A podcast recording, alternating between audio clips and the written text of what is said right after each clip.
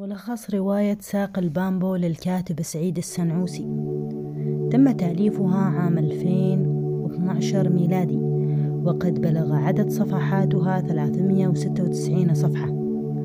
تحكي الرواية لكاتبها سعود السنعوسي قصة عيسى، وهو الابن من المرأة الفلبينية والأب الخليجي، الأب الحنون الدافئ من العائلة الأرستقراطية الذي تزوج من الخادمة الفلبينية زواجا عرفيا، ولما عرفت والدته بالزواج العرفي لم تقبل به، وقامت بترحيل الأم وطفلها إلى الفلبين ليعيش الطفل في الفلبين على أنقاض الذاكرة. وتحكي له أمه الحكايات عن والده والكويت. بدأت ملامح الخليج تثور في نفس عيسى، وما أثار ذلك سوى أمه التي ترغب بأن يعود ابنها إلى أصله، فترسل بالابن إلى الكويت ليقف بملامح الفلبينية عاجزا عن التعريف بنفسه فردا من أسرة خليجية ترفض عائلته، إذ لا يملك من عائلتهم شيئا سوى صوت راشد الذي شفع له عند جدته الظالمة أن يعيش في العلية التي كان يقطنها الخدم. وهناك يأتي دور العائلة العمات، فإحداهن كانت رقيقة القلب تعطف عليه فهو ابن أخيها على أي حال، والأخرى تخاف من هذا العار الذي أتى من الفلبين ليقضي على مركزهم الاجتماعي، إذ لن يكون أكثر من فتى من أب من أم فلبينية وأب خليجي. بعد محاولات عديدة من عيسى لكي يندمج في المجتمع الخليجي، لكنه لم يستطع حتى عندما ابتعد عن عائلته، فقد كانت تلاحقه عمته التي تخاف على سمعة وضعهم الاجتماعي، وسعت بأن يفصل من عم يفصل من عمله أكثر من مرة ليعود من الكويت إلى الفلبين مسلما ويتزوج من ابنة خالته ويشكل في حياته ما كان يحلم أن يعيش فيه. العائلة أخيرا تسيل الدماء الكويتية في عروقه، ولكنه فلبيني المنشأ والمظهر وحتى الجنسية. ليس عيسى الطاروف وحده من عانى من تلك الحياة، بل تلك مأساة متكررة تكرر انتهاك حقوق الإنسان بناء على أصله وماله.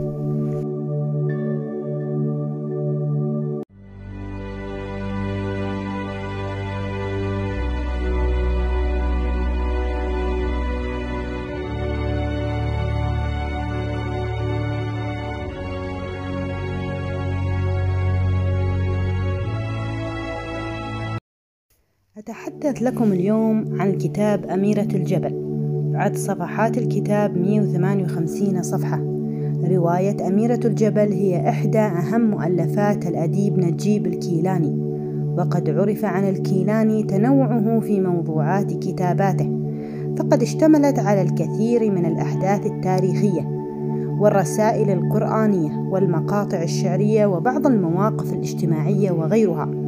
ويتميز أسلوبه بالتحليل الدقيق وشعوره الدائم بالمسؤولية تجاه القارئ، الذي جعل كل أعماله ترقى لغرس القيم وتربية السلوك وتهذيب النفوس، وتتسم بالوضوح وتهدف لزيادة الوعي والتحليل الدقيق والبعد عن الفهم الخاطئ.